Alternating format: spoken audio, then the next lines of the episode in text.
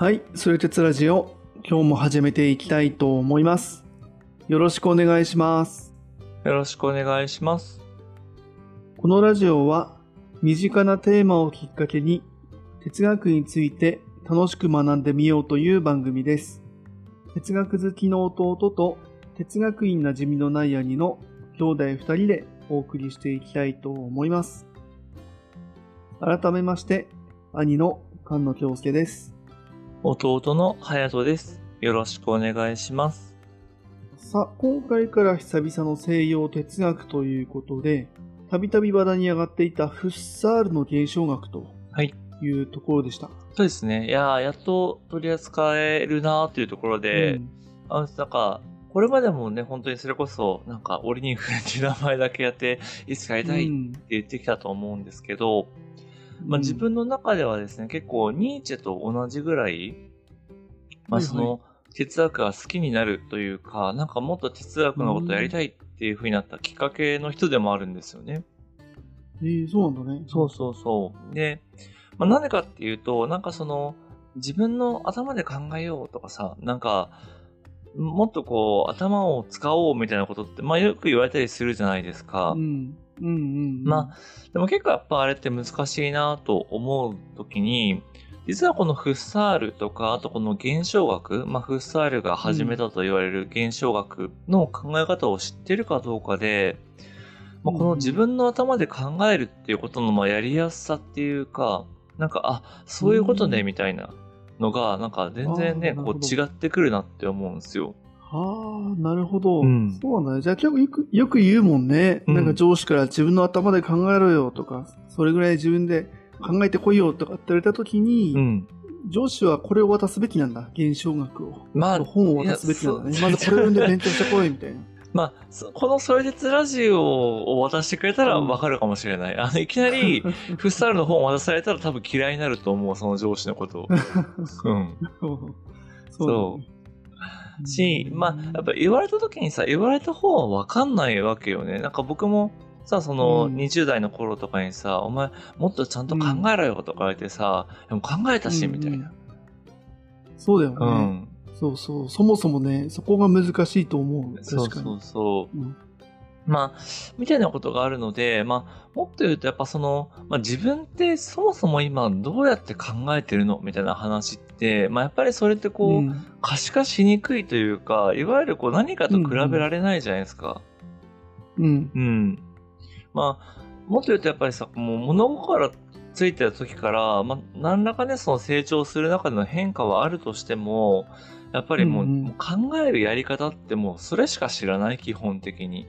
まあ、そうだよね。うんうんうんうん。そう。私、まあ、例えばさ、それこそ仕事で、なんだろう、こう、ロジカルシンキングとか、まあそういうこううん考えるための、まあ、ツールとかスキルを、まあ身につけようみたいな話はあったとしても、まあうん。そもそも自分がどんな風に考えているかを考えましょうとか、なんかそれをね、より良いようにしましょうみたいな話って、まあやっぱりこう、どうね、取り扱っていいか分かりにくいかなと思うんですよね。うんうん、難しいね。それは、なんか、うん。そう。で、まあね、もちろんいろんなうね、そういうセミナーとか、まあそういうなコーチングとかあるとは思うんですけど、あの結構そこにもう哲学的にもう深くやっぱりこうまっすぐ、まあ、切り込んでってるのが、まあフッサールの現象学だなっていうふうにか、なんか自分は思っていて、うんへえ、あ、すごい面白そうだね。そう。はいはい。だからうん結構その哲学がなんだ苦苦手とかっていう人でも、なんかこのフッサール的な考え方とかに関しては、なんか面白いっていうふうに感じてもらえるんじゃないか、へえ、あ、そうなんだね。なんかそんな風に僕としては考えて、まあちょっと今回もそういう観点でお伝えしていきたいなというふうに思ってますと。まあ、そこでね、やっぱりこううん哲学なので、まあ難しいというか、こういろんなね、あの、言葉とか概念がやっぱ出てきたりはするんですけど、うんうんうんうん。まあそれも含めてね、こう、しっかりお伝えしていきたいなというような感じですね。うん。はいはい。へえ、なんで、その、こんなさ、それこそ、なんか、結構大事じゃん。自分の頭で考え。るとか。うん。これ、やっぱ、ハヤトもほら、ニーチェも好きで、うんとかっうて結構こう、がっつりやってくれたけど、こういうのをこう、もっと早くやってほしかったな、みたいなのあるんだけど、やはいっぱはい。りでも難しいって言ってたよね。難しい。うん。うん。やっぱここで取り上げた理由みたいなのはあるのやっぱり。そうね。いや、なんかね、うんやっとこう、あまあ、もっと言うと、その、フッサールのやっぱ難しさって、まあ、ちょっと次回とかまた話そうとは思うんですけど、そもそもやっぱ、うん自分がどう考えてるかっていうところを一歩離れて考えるっていうことがやっぱ必要だなと思うのね。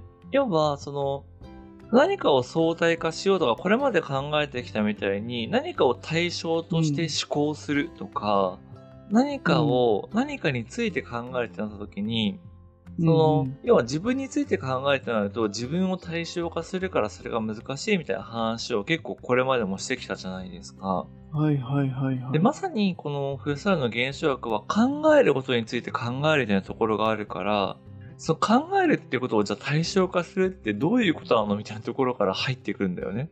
うんうん。なるほど。そっか。結構レベル高いのか。そっか。真理とは何、ある意味外、自分の外にある真理とは何かとか、うん言ってる方が、まあ、ある意味その人間としては想像しやすいというか、そうそうそう。あの語りやすいみたいなところがあるってことなのそう。ね。し、やっぱテーマとしてさ、自己分析とか自分をこう考えるみたいなところってまだ入りやすいと思うんですけど、そう。でも今言ったみたいな多分フッサールの考えることについて考えましょうとかみたいな話って、多分半年前とかに言っても、ちょっとよくわかんないよ、うん多分兄貴もなってたと思うんだよね。はいはい、うんなるほど。そっかそういう意味では、こう、哲学だったりとか、うん物事について、あの、考えるとか、言葉を操るとか、うん。そういう、ちょっと素養があまりなさすぎると、本当に、あの、わかず、わからずに終わる可能性がある話。かなと、ううんんうんうん。うん思ったりしたところもあり、まあ、あとはやっぱりその、どっちかっていうとこう、現象学からまあもちろんいろんなね、前も言った通りサルトルとか、そういう構造、うんまあ、構造主義が出てきたわけじゃないんだけど、その後の時代がもちろん出てくるものではあるんだけど、その後の話をしたときに、あ、なるほど、サルトルのそういう考えの根本に、あ、フッサラの現象学があったのね、とか、あ、あの時言っていた、なんか自分から、なんだ、こう到達していって世界が見えてくるみたいな話ってそういうことだったのね、みたいな。なんかそういうこうんううん理解の仕方の方が、まあ、割とこう、うん。なんだ、皆さんもイメージしていただきやすいんじゃないかなっていうところもあって、うん。なるほど、なるほど。そう。はいはいであと実はね、あの前回までさ、その禅とか臨済やってたじゃないですか。うん。で、臨済とかもちょっと違うんだけど、やっぱり自分が、その、なんだ、仏だとか、自分がやっぱりこう、ある種、なんだ、すごく世の中に対して重要な意味を持っ、まあ、持ってるというか、その、なんだろうな、自分と仏の同一性みたいなところが大事だみたいな話をしたときに、うん、うん。ちょっとやっぱそういう雰囲気も、なんだろうな、現象学ってあるはあるんだよね。全然違う話ではあるんだけど、そう、なんかちょっとそういうところも比較しながらうん話が、まあ、できるかなっていうのもあって、ちょっとこのタイミングではいはい。持ってきたみたいなうんとこ。ろがあったりします。ほうほうほう。なるほど、なるほど。いやー、でも楽しみだね。うんやっぱその、やっぱ多分みんな体験してるはずだよね。やっぱ自分の頭でさ、やっぱ自分で考えろよ、みたいなさ、やっぱさっきあったけどさ、うん。そういうのでね、経験あるはずだから。そうそうそうねそう。なんかすごく楽しみだな。あの、なんだろうな。そういう、あの、実生活につながるんじゃないかっていうワクワク、あの、テクニック的な意味でもね。はいはい。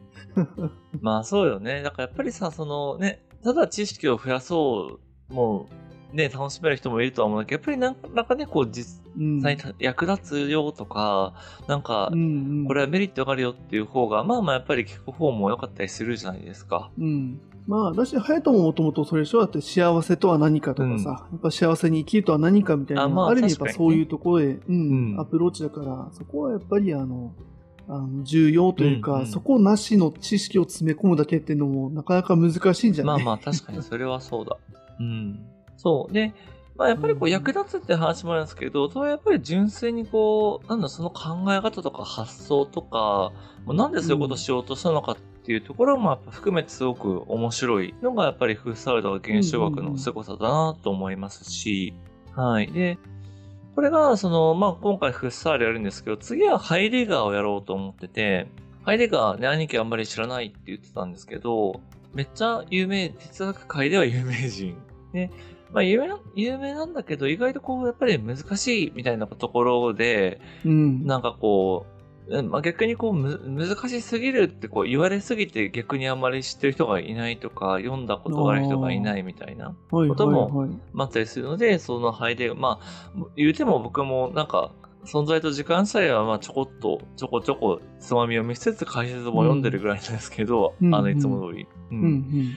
まあ、ハイデガーと、まあ、あとはもしね、この現象学面白いね、みたいな反響があれば、あの、メルロ・ポンティっていう、うんこの人もあの、現象学で有名な人で、あの、知覚の現象学っていう本を書いている、まあ、有名な本を書いている方なんですけど、うん。うんうんまあ、そこまでこう一気に見ていきたいなって思います。もし、あの、反響そのなかったら、フッサルとハイデガーだけで、うん。まあ、一旦いいかなって思ったりしてますあ。反響したいなんだね。反響次第ですと。あの、我々が西洋哲学にちょっと疲れてきたとかっていうのもありかな。いやね、やりたいことがいっぱいありすぎて、ちょっと、うん。あの、現象学やったら次分析哲学に行きたいなとか、ええなんだそれ。うん。そうとか、またでもやっぱ老子とかもやりたいよねとかってやりたいことがちょっとありすぎて、なんかうんうんうんその、反響次第で1テーマその人を割くかどうかをちょっと、うん。あの、なんだろうな、決めていきたいなっていううんうん感じですね。ははいい。はい。ええなんかパッと聞いた感じ面白そうだけどね。なんかこの頭で考えるシリーズみたいな感じで。うんうん。いや、面白いとは思う。はい。まあ、なので、まずそ、まあ、その意味ではね、ちょっとフッサールとか、まあ、現象学の面白さをぜひ伝えていきたいですよ、というところで、まあ、今回は、こう、フッサールからやっていくんですけれども、まあ、あの、オーソドックス、それでつラジオ的にはね、オーソドックスな感じで、まあ、うん。その、フッサールさんっていう人が、まあ、どんな人生を歩まれていて、まあ、なんでそんなことに、まあ、ある種、問いを持って、まあ、考えて、うん。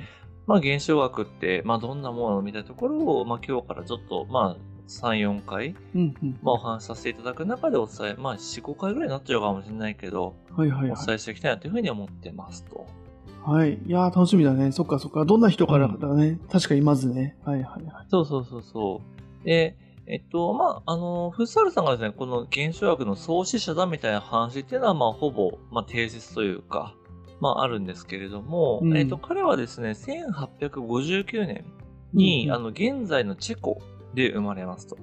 なので、サルトルが生まれたのが1905年なので、まあ、時代的にはちょっと1世代上ぐらいの人かなっていうので、ちょっと時代的には遡ってますよっていう感じですと。うん。うん。そう。で、あの、ご両親が、あの、ユダヤ系のドイツ、あ、違う、ユダヤ人のドイツ系かな？の生まれなので、やっぱ結構その後々第二次世界大戦の時に、いわゆるナチスドイツの時代にあっては結構まあ大変な、あの、苦労だったりとか困難な時期もあったというところはあるんですけど、うん。まあちょっと今回はそんなに触れずにおこうかなとそこに関しては思ってうん。ますと。うん。うんはい。で、まあ、あの、子供時代じゃどんなね、子供だったの？そんなね、哲学の一分野を作り出すような人ってどんな人だったの？みたいな感じなんですけど、うん。なんかね、あの、全然勉強面では、なんかそんなに優秀っていうところだけむしろなんか出来の悪い生徒さんだったらしいんですよね。うん。あ、意外だね。ちょ、ちょっと珍しいかも。うん。そうそうそう。なんかこれまではさ、結構天才だとか、なんか何でもできたみたいなね、人だったが多かったと思うんですけど、うん。ただ、なんかね、その数学だけはなんかめちゃめちゃできて、でかつなんか集中力がものすごいみたいな、なんかそういう話が残ってるんですよね。はいはいはい。うん。で、なんかよくこう言われるとか書いてあるエピソードとして、なんかその子供の時になんかナイフをもらったんだって。うんうん。そう、これ使っていいよ、どうぞ、みたいな。で、そしたら、じゃあナイフこう使おうと思ったのか、なんかナイフってこう自分で研ぐじゃないですか、砥石とか、ねうんそういうので。んで、やった時に、なんかもうあまりにも集中して研ぎすぎて、なんか結果すり減っちゃって、なんかめっちゃ薄くなってましたみたいな。おー。そう。でもそれをなんか気づかずにずっとこうなんだ、あの、研ぎ続けてましたみたいなエピソードがあって、はいはいはいはい。まあ、なんかそれって集中力なのかとか、なんかいろんなこううん疑問がないわけじゃないですけど、まあ、そうね、その単純な一言では片付けられなさそうそうそそううな素養というか、そ性質な感じするね。はいはいはい。そう。自分の子供がさ、ナイフ渡してさ、なんかうん永遠研ぎ続けたらさ、ちょ、ちょっとやっぱ怖いっていうかさ、大丈夫かなって思うじゃん。まあ、確認するよね。どうし、な何があったのかね。うん何があったの？それはさ、うんなんか集中力がすごい子だとはやっぱならないなって思うと、ちょっとね、こう、少しやっぱり狂気じみだというか、まあそういう部分があったのかなって思うんですけど、まあ、そうだね。そういう人がどういうね、そうだね。その後の人生を送るかによって、この評価は変わるだろうね。そうエピソードの意味合いがね、うん。うん。そうで、いい方向にね、行ってよかったなっていう感じだとは思うんですけど、うんそう。で、まあ、ただやっぱりその別になんかね、こう、クラスのリーダーでとか、なんかめちゃめちゃすごい、なんだ学問的な才能を発揮してとかっていうエピソードが特にあったわけでもなく、まあ普通に大学にですね、えっ、と、うん1876年なので、うんうんえっ、と、20歳ってないか18歳ぐらいとかで、まあ普通にこう進学されますと。ね。まあただね、なんかその最初の専攻は実は天文学だったらしいんですよ。ほうほうほう。そう、哲学じゃなくて天文学で入って、うんで、なんかそこで出会った友人、うんでただこれもなんかただの友人じゃなくって、なんかその後々、そのチェコの大統領になる、なんかマサリクさんっていう方がいらっしゃったらしくって、うんうんまあ、その人と友人になって、うんまあ、彼からなんかさ、哲学はいいぞ、みたいな。うーん。面白いんだぜっていうのをなんかすごい吹き込まれて、なんかデカルトとかイギリス経験論とかをはいなんかはい。はい学んでいったらしいんですよね。ええあそうなんだね。そう。なんか僕としてはこう、マサリコさん、マサリクさんにむしろ共感するというか、そうなんかね、聞いてくれる人がいて嬉しかったんだろうなとかって思うんですけど。なるほどね。うん。こいつをあの哲学者にしてやろうとか思ったわけじゃなくて話し合うやつ話聞いてくれる人がいたみたいなねそうそうそう、大学に行ったら、なんか哲学、うん哲学の話めっちゃできるぞ、みたいな。聞いてくれるぞ、みたいな。うんなるほどなるほどその中引っかかったのがえっとそうフッサルルサだったとルさん。はいはいはいそうそうそう。だったんだよ、とそう。で、まあそこで、そのね、じゃあ哲学面白いって言って哲哲学の道に進むかと思いきや、うんまあ、やっぱり哲数学が好きだったらしいんですよね。はいはいはいうん。でなので、あの、天文学から数学に、その専攻というか、あの、なんだ、学ぶ領域を切り替えますと。で、そのまま、あの、論文とかもね、なんか数学で書いてたらしいんですよ。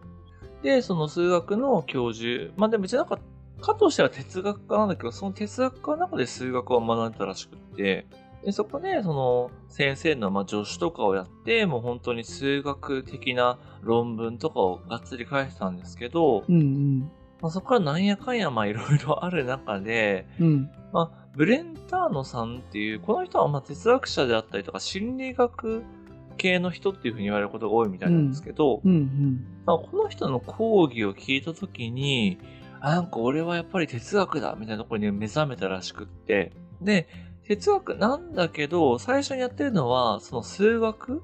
要は数字とかさ、数とかって、なんか、もうなんか、それそのものとしてあるちょっと抽象的な概念じゃないですか、基本的に考えると。うんうんでなんか、それの、その心理学的な基礎づけとか、あるいはこう人間的な、数学って人間的に考えたら何なのみたいなことを、うんなんか探求したらしいんですよね。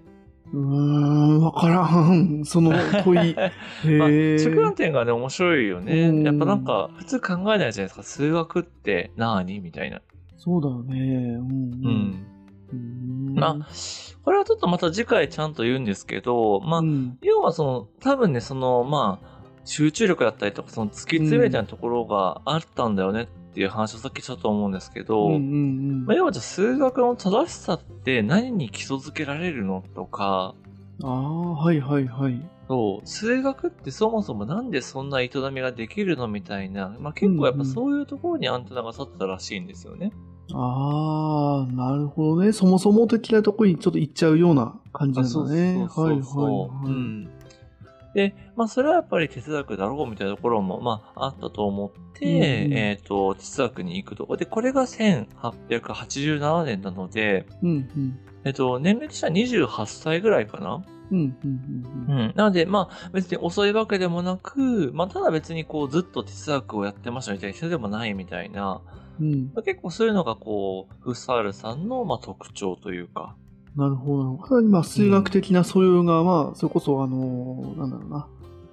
大学レベルまで全然あった人ってことなんだね。そう、そうそうそうそう。その人が哲学に行きましたよと。うん。で、まあ、そこからですね、ぐんぐんとこう、やっぱ哲学的な著作っていうのをまあ発表していって、うん。で、40代後半で、まあ、いわゆる教授うん。の仕事ポストにもついて、まあ、結構ね、着実にこう、キャリアをやっぱ積み上げていくみたいな感じなんですよね。うん。うん。ううん。ん。で、まあ、で今回そのお伝えしていきたい現象学っていうのは、まあ大体このぐらいの時期、例えばその30代とか40代ぐらいから、まあか形になってきていて、うん。うん。でそこからその1938年に、えっ、と、フサラさん多分80歳ぐらいで亡くなるんですけれども、うん。まあ結構その晩年に至るまで、まあ若干そのテーマとか取り使う、なんだろうな、あの分野とかは変わるものの、その現象学っていうものがやっぱり形を変えながら、まあ洗練されていくと。うん。うん。うん。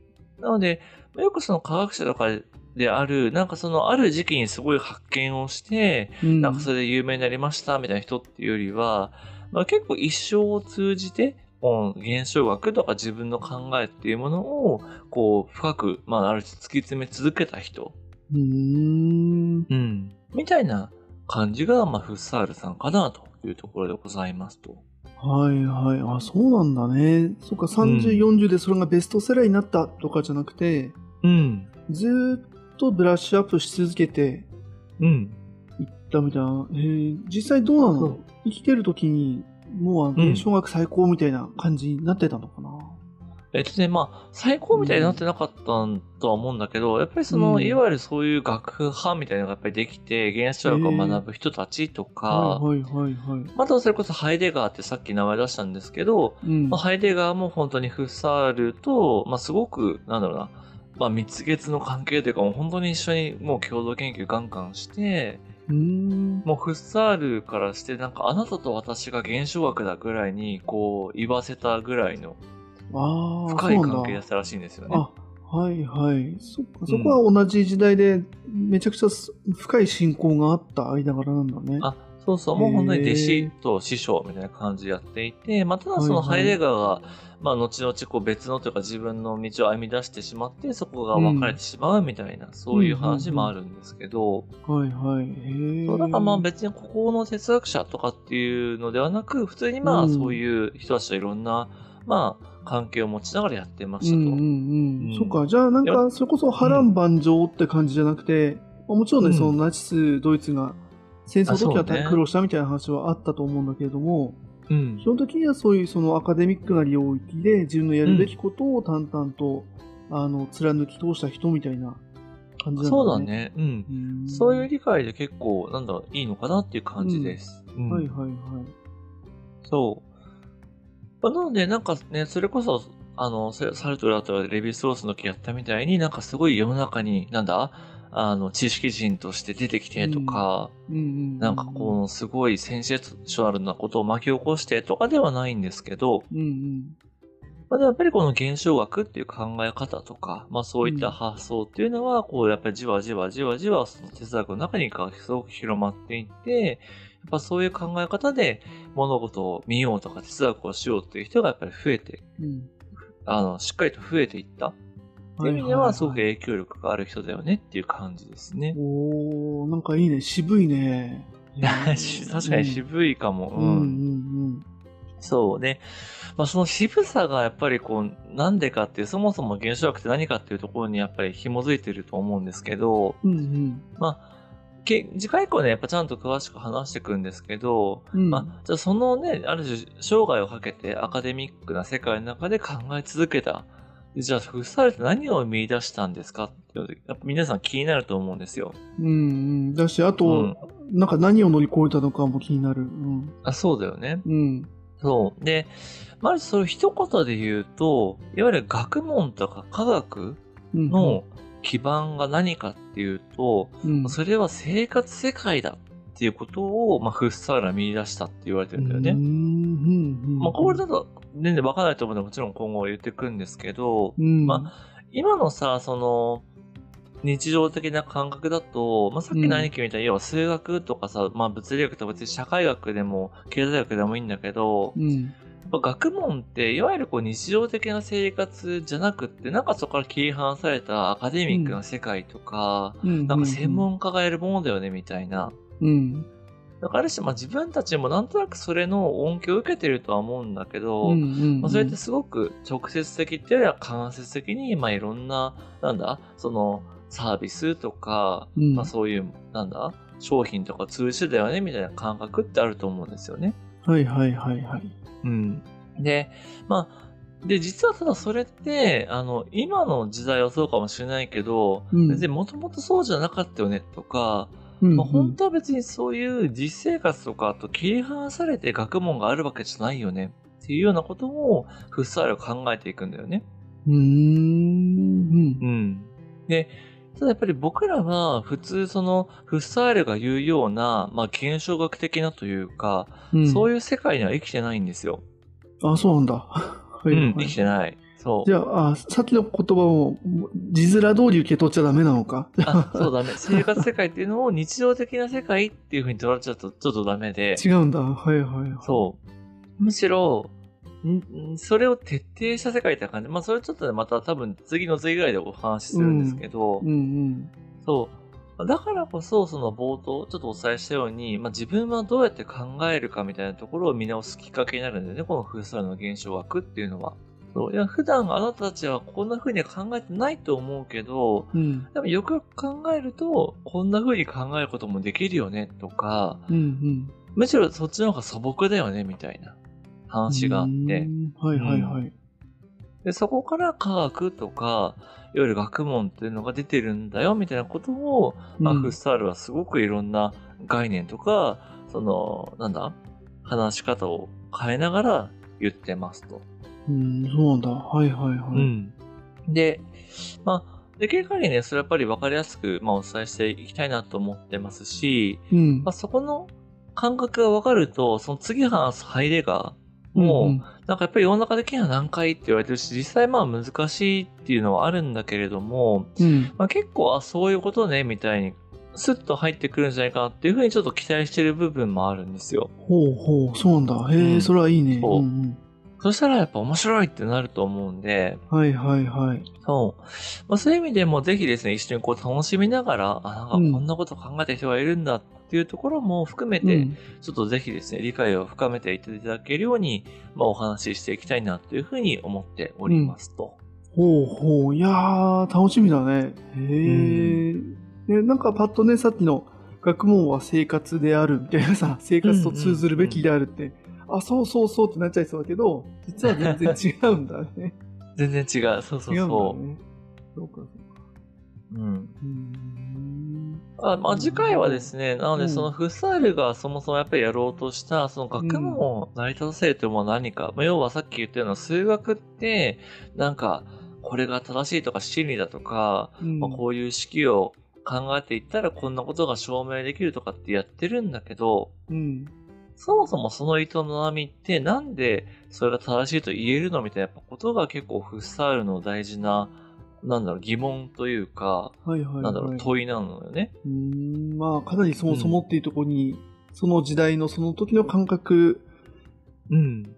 でいう、その、とこにこうなんか切り込んでいったというか、そういう感じそうんそうなだね。そう。だから、もっと言うと、まあ、あの、まあ、これもちょっと次またちゃんと話すんですけど、やっぱ哲学、もともとは全部哲学だったわけだよね。その科学とか自然科学って分かれてきてできたのっていうのは本当に大学がこうちゃんとできていって、それが専門化、細分化していっていった、本当に、まあ19世紀から20世紀の時代からだから、はいはいはい。そう、今そのね、こんだけ学問が細分化されているとか、学際的な研究が必要で、それをつなげなきゃいけないとかって言われているのも、うん。まあ、結構その現代とか近代のやっぱり問題なんですよね。はいはい。ちょっとまあ原点回帰みたいなとこはあるんだね。もともとの。そうそうそう。で、逆に言うとやっぱりフッサルからすると、その元々は一つだった学問が細分化されていくとか、それこそし、あの、ね、物理学とか社会学とか経済学とか心理学とかいろんなものが分かれてきてるんだけど、うん。そもそもそれを全体として取るときの科学とか学問って、うん、うん。なんで成り立つんだっけとか、成り立ってるって言えるんだっけみたいな、やっぱりまさにそのそもそも論あー、なるほどね。はいはい。うんそっか。学問ってすごい崇高なことやってるように見えるけど、結構、あのーなんだろうな、大大元の目的とか本来みたいなところを失って、かなりその細かいところ、理由的なところ、表面的なところになっちゃってるのではないかみたいな、うん。そういう部分なのかな。まあさっき学際的ってあったけどね、隼人の言うね。あ、えっとね、ごめん、ちょっとそっちはね、あの、現代の課題に寄りすぎちゃってる感じがあって、へえ。なんかね、重箱の隅をつくぞみたいなことというよりは、うん。もともとは哲学で1個だったから、その哲学がなぜやるのかいなことを考えればよかったんだけど、うんうんその数学とか物理学とかっていろいろなった時に、うんうん。うん。じゃあ、そもそも、じゃあ例えば、しじゃあ仮に例えば兄貴がやってたのが経済学でもいいんだけど、うんうん。じゃあ経済学的な議論が正しいとか役立つとか、なんだろうな、それを、こう、あるものの考え方を、それを真実としようみたいなことうんうんうん。でうんなんで成り立ってるのっていうことなんだよね。ああ、はあ、うんうんうんうん。要はその正しさって誰が保証してるのとか、な、何が保証してるのみたいな。なるほど、なるほど。うん。そっかそっか、その正しいっていうのね、確かに、うん今までの哲学の話聞いてると、その正しいってのも相対的であるべきで、それがなんで学問的な立場で、じゃあ絶対的な真理みたいな形で示されちゃうんだろうねっていうところに疑問を持つって話か。あ、そうそうそうそういう、その姿勢を持った学問というものに対する提言みたいな話だね。あ そういうこと、そういうこあと。ー、はあ、うんいやー、すごいね、それは。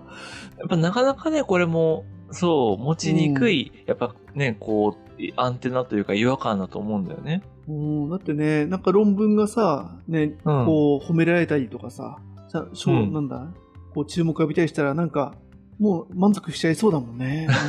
そういう話じゃないぞっていうことか、だけじゃないぞとね。んそうだけじゃないぞとか、じゃあその正しさって結局何によって保証されているのとか、それを保証することってできるのみたいな、うほうほううんまあみたいなところを、まあ、ちょっと次回ですね、もう少し詳しく、その時代背景とか、まあ、フッサールの関心というところも踏まえて、ちょっとお伝えしていきたいなというふうに思っておりますと。なるほど。いやー、楽しいよね。そっか。うんなんか最後、一個ハヤトに質問したいのが、このはいはいフッサールってそもそもなんか、まあニーチェぐらい好きみたいなさ、うん。言ってたけど、なんかいつどんな感じで出会ったとかってあるの？なんか、このフッサールにそもそも。えっとね、いつぐらいだったかな？なんかその、それこそやっぱりなんか、僕自身も思ったことがあったよ。なんか考える、もっと正しく考えられるようになりたいとか、なんか自分の考えてることをもっと、なんだろうな、洗練させたいとか、ももっと言うと、うん。なんかやっぱりこう、自分一人が考えるよりも、それを過去、こんだけの人、偉人とかさ、すごい哲学者とか、まあすごい人たちがいたわけで、彼らみたいに考えられたら、なんか自分の考えてることをもっと、なんだろうな、いいものになるんじゃないって思った時があったんだよね。おー、なるほど。考えるレベルについて考えたことがあるんだね。あ、そうそうそうそうそう。えーメタ、はいはいメタ考えるみたいなう。んうんうん。あの、所詮自分が考えてることなんてしょうもないって思ってるから、うんうんそう。まあ、最近はね、ちょっとその変わってきてるけど、まあまあそんな時代で、多分20代の、それこそ前半ぐらいかな、うん。うんうんうんに、なんかそういうのってないのかなっていうのを探してた時に、その現象学っていうのに出会って、はうん。で、まあその時は全然わかんなかった。何言ってるんだろうとあ。か、ああ、そうなんだ。えーうん。なんか、その、それこそ、どっちかっていうと、今みたいな話よりは、なんか、うんエポケーみたいな、そういう専門的な言葉はいろいろあるんだけど、エポケーとか、うんうんなんかそのノア、ノエマとかノエシスとか、そういうこう、うんうん現象学とはみたいなものから入っちゃって、はいはいはい。それが結局、なんで出てきた発想なのかとかっていうのが分かんなかったんだよね。ああ、なるほどね。はいはいはい。でもなんか、その多分、それこそ、まあ、多分4、5年後ぐらいかに、それこそ20代後半ぐらいの時にもう一回なんか哲学をやろうと思って、こういろいろ本を読んでた時に、うん。そう、そもそもフッサールっていうのはそういうことを考えた。要は、今世の中に学問っていうのがそもそもなぜ正しいのかとか、うんうんうん。そういうふうに考える、学問的に考えるっていうことも、一つの相対化する考えるなんだ、みたいな。要はいっぱいある考えるっていう中の一つだよ、みたいなことを言っていて、なんかそれって今俺が考えたいことと、なんか似てるかもとか、近いこと言ってるかも、みたいな。